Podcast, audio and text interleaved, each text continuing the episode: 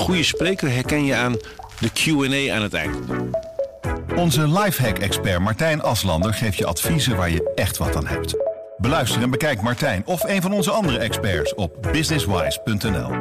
Businesswise, het nieuwe platform voor iedereen met ambitie. Dit is de AD Nieuws Update met Jelle Akerboom. Anderhalve meter afstand houden. Vanaf vandaag is dat opnieuw verplicht. Nu het aantal coronabesmettingen blijft stijgen, is het nog de vraag of het bij deze extra maatregel blijft. Niels Klaassen, politiek verslaggever. Ja, de anderhalve meter plicht is opnieuw van kracht, maar geldt niet voor iedereen. Wat houdt deze maatregel op dit moment precies in? Dat je anderhalve meter moet houden overal waar je niet de coronapas laat zien. Dus als jij met je QR-code ergens binnen bent gekomen, is die plicht er niet. want dan heb je immers je vaccinatie of je negatieve test of je herstelbewijs. Maar wel buiten. Ehm, en op plekken waar, uh, waar geen coronapas is, gewoon anderhalve meter afstand houden. Tenzij je weer uit hetzelfde huishouden komt. Of kinderen onder de 18, die hoeven daar ook niet aan te voldoen. Maar op andere plekken is het een beetje als van ouds, zeg ik maar even. En dan is de boete ook 95 euro als die overtreden wordt. Dus uh, je zou weer uh, boa's in het straatbeeld kunnen zien die, die groepen uit elkaar proberen te halen. en die regel die was eigenlijk al snel alweer. Eind september werd die formeel afgeschaft feestelijk moment. Hè? De wet uh, wordt uh, geschrapt. Maar ja, in oktober ging het al snel mis met die infecties. Toen heeft het kabinet aangekondigd, we gaan het weer als wet uh, herinvoeren. En tot die tijd is het een dringend advies. En vandaag is dan die wet weer nieuw leven ingeblazen. En is het wettelijk ook weer geregeld. Maar eigenlijk gold die alweer weken als dringend advies. Hoewel je ja. misschien op straat niet altijd het idee hebt dat die nog geldt, die anderhalve meter. Nu is het wel zo dat IC-baas Diederik Gommers de noodklok luidt. Hè? Hij voorspelt code zwart over tien dagen en wil eigenlijk keiharde maatregelen voor iedereen. Hoe waarschijnlijk is het dat die er ook gaan komen, die maatregelen? Nou ja, hij zegt het niet voor niks. Hè. Um, hij uh, werkt in het ziekenhuis waar hij de problemen dagelijks ziet. Nu 40, 50. Uh, hij vreest zelfs 60 nieuwe IC-opnames per dag. Ja, dat kun je best wel simpel uitrekenen als je dat uh, nog een aantal dagen doorstijgt. En dan heb je zomaar honderden mensen op die IC erbij. En die IC's hebben helemaal niet zoveel bedden. Dus hij waarschuwt, hij zegt, we hebben hier nu een discussie, zei hij gisteren een hoorzitting over 2G, hè, alleen genezen of gevaccineerd ergens naar binnen, of de coronapas op, het werk, op de werkvloer. Terwijl er echt veel hardere lockdown maatregelen nodig zijn. Hij had het zelfs over schoolsluiting. Nou ja, uh, hij heeft het over code zwart, hè, dat op het moment dat mensen niet meer allemaal een, eh, een bed in het ziekenhuis kunnen krijgen.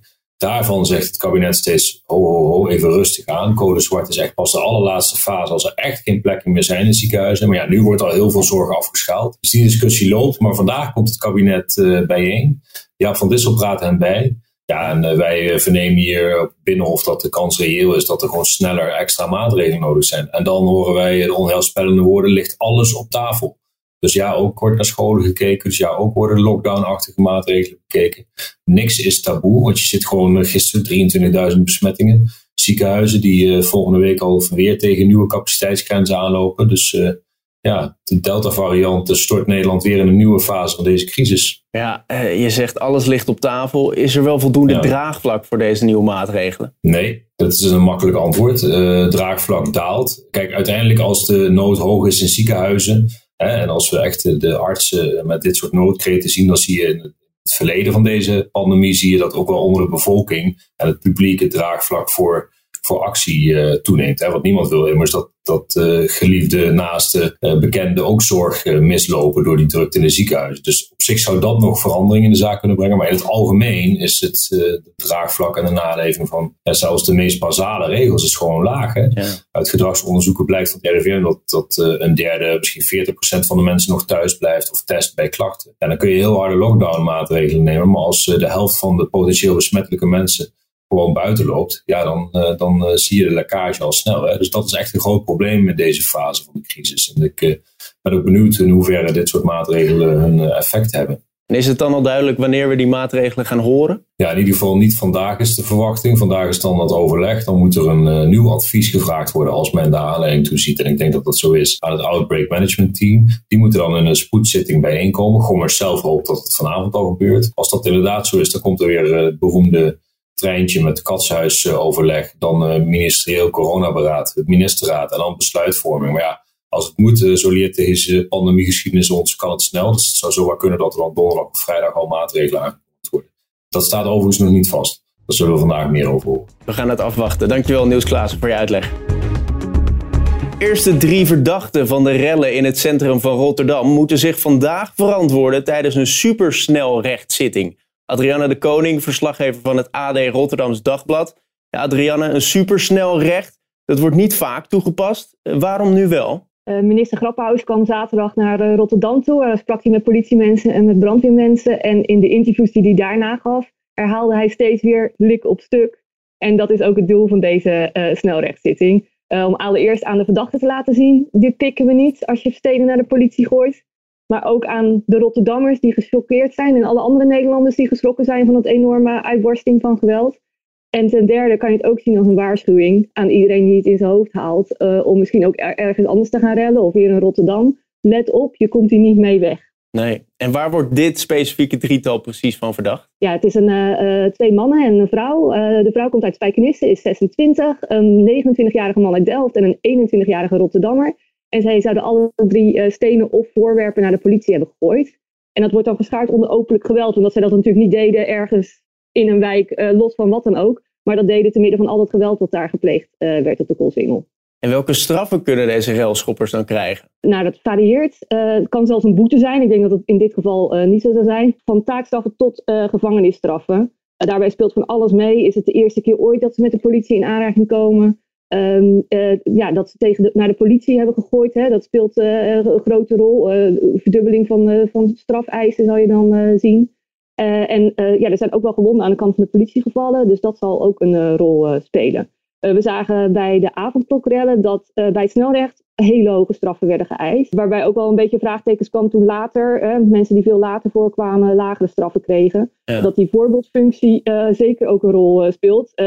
Het zal niet gaan om tien uur een taakstrafje doen, Daar, daarmee kom je niet mee weg. Nu zijn er in totaal 49 mensen aangehouden voor betrokkenheid bij de rellen op de Koolsingel. Komen al deze verdachten nu voor zo'n supersnel rechter? Nee, naar mijn gevoel zijn dit de, enige drie.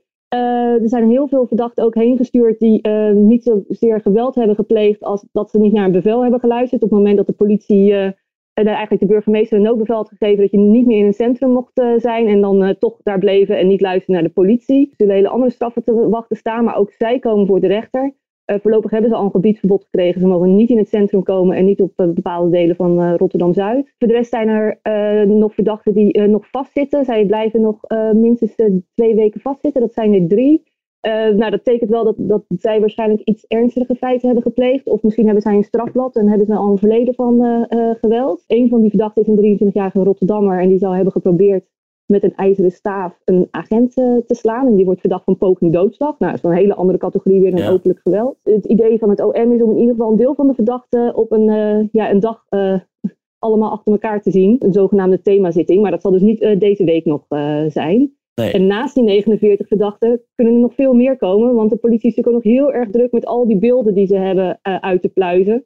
En daar verdachten op te herkennen of waarschijnlijk beelden aan het publiek te tonen met de vraag weet jij wie dit is? Genoeg werk dus nog. Uh, Adriana de Koning, dankjewel voor je toelichting. In elf gemeenten vinden deze week herindelingsverkiezingen plaats. Een aantal kleine gemeenten gaan dan samen in één grotere gemeente. En de ogen zijn in het bijzonder gericht op Forum voor Democratie, dat in deze gemeente voor het eerst meedoet. Tobias Den Hartog, onze politiek verslaggever, ja, Tobias, hoe spannend zijn deze verkiezingen nou? nou ja, voor Forum voor Democratie zijn ze uh, best wel spannend. Want uh, uh, alle partijen hebben wel wat aan campagne gedaan. Sigrid Kaag ging de markt op afgelopen weekend. Bobke Hoekstra ging ergens op campagne. Maar ja, Thierry Baudet en zijn, zijn Forum voor Democratie hebben echt wel heel intensief campagne gevoerd. Omdat ze er ook een soort ja, referendum van maken uh, over het coronabeleid. dus met name die partij die, uh, ja, die zal met, met spanning wachten op de uitslag. En kun je dan ook stellen dat de uitslag van deze lokale verkiezingen ook iets zegt over hoe partijen er landelijk voor staan? Uh, dat denk ik niet. Je moet even de, even de schaalgrootte uh, zien namelijk. Dat is uh, wat je zei, hè? elf gemeenten. Dat worden dus straks vier gemeenten vanaf 1 januari. die hebben dus een nieuwe gemeenteraad nodig. In totaal gaan maar, zeg ik, zo'n 250.000 mensen stemmen. Nou, dat is nog niet de helft van de stad als Rotterdam. Uh, dus ik denk dat het uh, moeilijk te zeggen is uh, dat, dat die verkiezingen of de uitslag daarvan nou echt een ja, super goede representatie is van wat men in Nederland vindt. maar wel een klein inkijkje, denk ik. Dat zou je het wel kunnen noemen. Ja, Baudet zet ook weer vol in op corona. Wat wil hij daarmee bereiken, denk je? Nou, ik, ik denk dat uh, Forum als, als partij willen ze volgend jaar in maart, als er gemeenteraadsverkiezingen in het hele land zijn, in zoveel mogelijk gemeenten meedoen, zeggen ze. Uh, dus ja, je zou het kunnen zien als een soort opmaat daar naartoe, een soort generale repetitie. Dus zeg maar organisatorisch gezien is het daarom interessant om mee te doen bij deze toch kleine verkiezingen. maar ja, corona is natuurlijk hun, hun standpunt. Daarin vinden ze zichzelf uniek. En dat zijn ze misschien in zekere zin ook wel met hun uh, ja, ze zijn tegen vaccinaties en tegen alle coronaregels inmiddels. In die zin is het natuurlijk in peilen, als het ware, hoe, hoe, hoe, hoe, dat land in, uh, in gemeente. Verliezen de verbinding met Tobias, helaas. Dan eh, gaan we door naar het, het volgende onderwerp. Tobias, in ieder geval, dankjewel voor je toelichting. Ruim 50 jaar lang lag uniek filmmateriaal over de Beatles deels ongebruikt op de plank. Regisseur Peter Jackson kreeg de beelden in handen en maakte daar de ongecensureerde documentaire The Beatles Get Back van. There is a show to be had, you know, once we get over the nervousness. Take 10. Oh, yeah. I think we should forget the whole idea of this show. The meeting was fine, but then you know, it all sort of fell apart in the end. So what's our next move? Maybe split George's instruments. But it's going to be such a comical thing, like in 50 years' time. They broke up because Yoko sat on an M.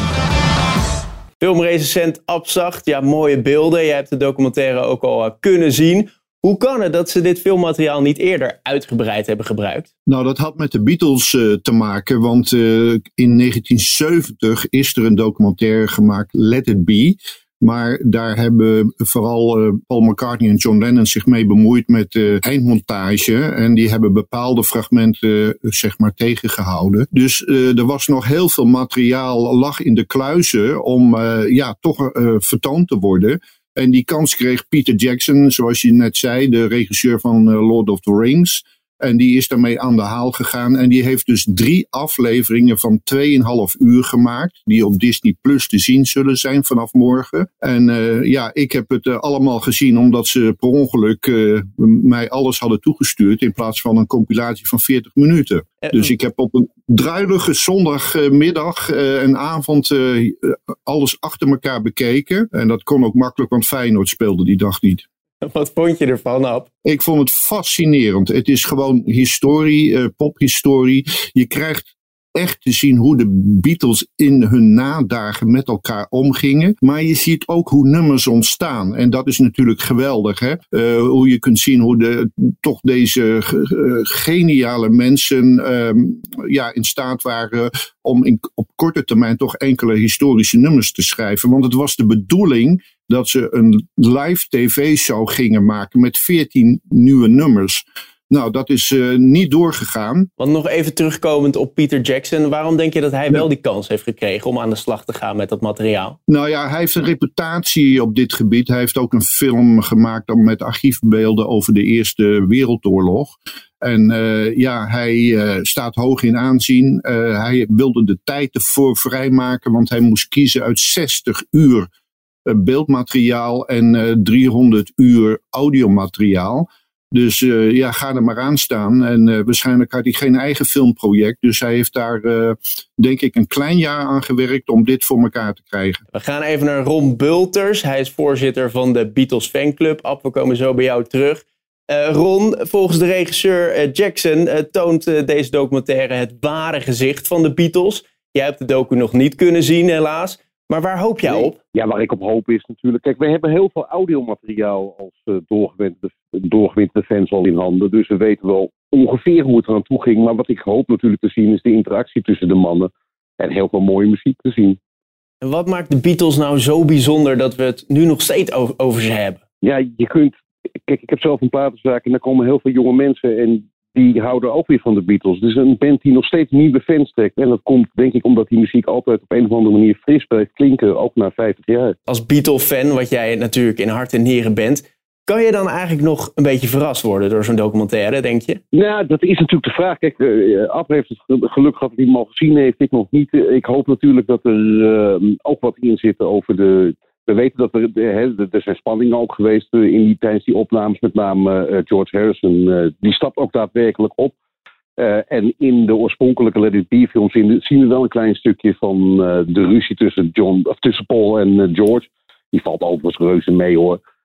maar een tijdje later stapt hij daadwerkelijk op. En ik hoop dat daar toch wel ook wel wat van te zien is. Kan je op maar op een manier achterkomen, dat is gaan kijken. Nou, dat kon jij nog niet, dus ik wens je heel veel plezier de komende dagen. Dankjewel Ron. Uh, Ab, nog even terug naar jou, uh, want Ron heeft het over die spanningen. Geeft deze docu ook nieuwe inzichten over de Beatles? Ja, dat is leuk dat hij over George Harrison uh, begon. Namelijk in de film is te zien dat hij eigenlijk afscheid neemt met een briefje dat wordt overhandigd aan de, de overgeleden. Van jongens, ik kap ermee. Ik zie jullie wel terug in de nachtclubs van, van Londen. Daarna gaan de overige drie in overleg. En er is een uh, gesprek afgeluisterd in de kantine van die studio tussen Paul en John. En uh, een microfoon in een bloempot. Ja, ik verzin het niet. en dan zie ze overleggen van jongens, hoe gaan we George weer overhalen? Om uh, toch dit te ver volmaken. En ze zijn twee keer daarna in het huis van Ringo geweest om een soort ja, topoverleg te voeren. Om George weer bij de band te krijgen. En de irritatie van Harrison had te maken met de houding van Paul McCartney, die eigenlijk hem opdracht gaf: je moet zo en zo spelen. Terwijl Harrison natuurlijk ook eigen ideeën had. Uh, er wordt één ding duidelijk uit de film. Uh, dat McCartney die trekt de kar. Die, die was echt het meest ambitieus, het meest enthousiast. John Lennon zat er apathisch bij. Aan zijn zijde, dat is ook fascinerend te zien, zit Yoko Ono. Pal bij de repetities. En die zit als een soort aapje te kijken wat er gebeurt. Ze, ze, leest een krantje, ze neemt de post door. Maar ehm, ja, op een gegeven moment zegt Paul McCartney in de film: die mensen willen altijd bij elkaar zijn. Dus laat ze zo. Weet je wel, dat, dat, dat leverde geen irritatie op, zoals vaak wel is beweerd. George Harrison had leden van de Hare Krishna-beweging uitgenodigd in de studio. En later komen ook de vrouwen van uh, Ringo Starr en Paul McCartney erbij. Dus het was een hele ongedwongen sfeer. Maar er was spanning, want ja, je voelt dit gaat ontploffen. Dat, dat gaan we dus allemaal zien in die docu. Nog even heel kort, op, want het is een zit van zeven uur. Is het het waard? Ja, ja nou ja, kijk, eh, het wordt in drie delen uitgezonden. Hè? Dus de, drie keer 2,5 uur ongeveer. Uh, maar het is zeker de moeite waard. Ik, uh, ik denk dat iedereen die in de geschiedenis van popmuziek is geïnteresseerd, moet dit zien. Want je ziet gewoon de wording van nummers als Let It Be en Get Back. Een nummer dat overigens gaat over immigratiepolitiek van Engeland destijds. Dus dat, dat, dat komt er allemaal in voor. Dus echt waar een hele vette aanrader. Nou, mij heb je op. Ik ga kijken. Dankjewel. The Beatles Get Back wordt deze week in drie delen dus op Disney Plus uitgezonden.